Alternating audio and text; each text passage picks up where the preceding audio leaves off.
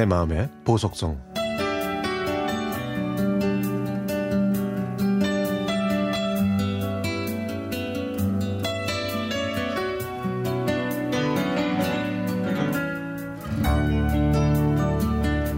저는 어렸을 때 부모님 말씀을 잘 듣는 편이었지만 유독 이발만큼은 어머니와 늘 부딪혔습니다.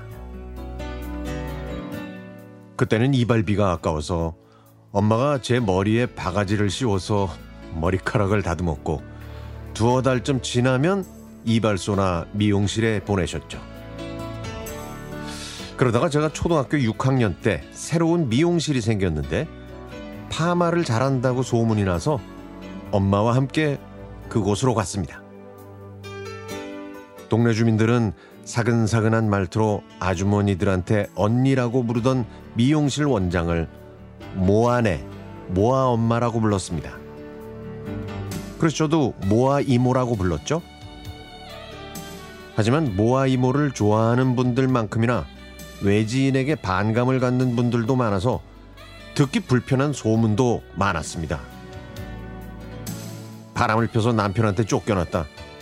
아이를 버리고 혼자 나왔다 등 온갖 소문이 떠돌았지만 모아 이모는 일절 아무 말도 하지 않았습니다.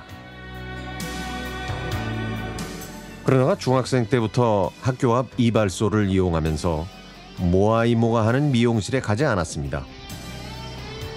그런데 어느 날 하굣길에 모아 이모와 우연히 마주쳤습니다. 모아 이모는 요즘 통 얼굴을 못 보냐고 물어봤고 저는 학교 앞에 있는 이발소에 간다고 했죠. 그랬더니 모아 이모가 갑자기 어 머리가 꽤 많이 길었네. 잠깐 저 벤치에 앉아볼래? 하더니 가방에서 보자기와 가위를 꺼내시더니 제 머리카락을 다듬어 주셨습니다. 하지만 아이들이 오가는 거리 한복판에서 머리를 깎는 게 창피했던 저는 고마움보다는 심통이 나 있었죠. 아, 저 지금 돈이 없으니까요.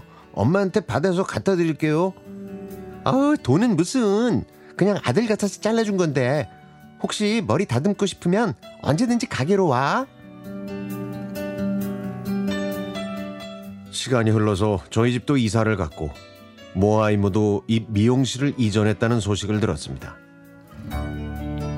그러다가 제가 군대에 있을 때 모아 이모가 부대에 이발 봉사를 하러 오셔서 우연히 만나게 됐습니다.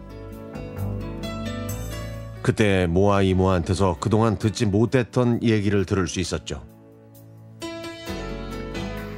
아휴, 동네 사람들이 손가락질하는 걸 왜 몰랐겠니?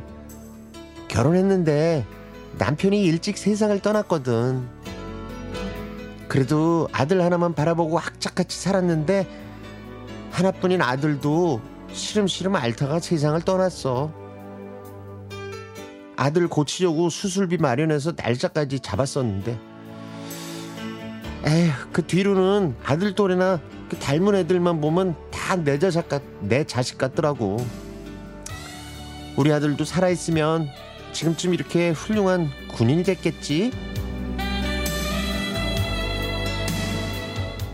지난날 머리를 깎고 파마하는 어머니를 기다리는 동안 가게 안에 있는 작은 방에서 마음껏 놀라고 하셨던 모아이모. 그 방에는 턴테이블이 있었고 레코드판이 돌아갈 때마다 신기해서 손가락으로 살짝 건드렸던 기억이 납니다. 그 전축으로 자주 들었던 이 노래를 오랜만에 듣고 싶습니다.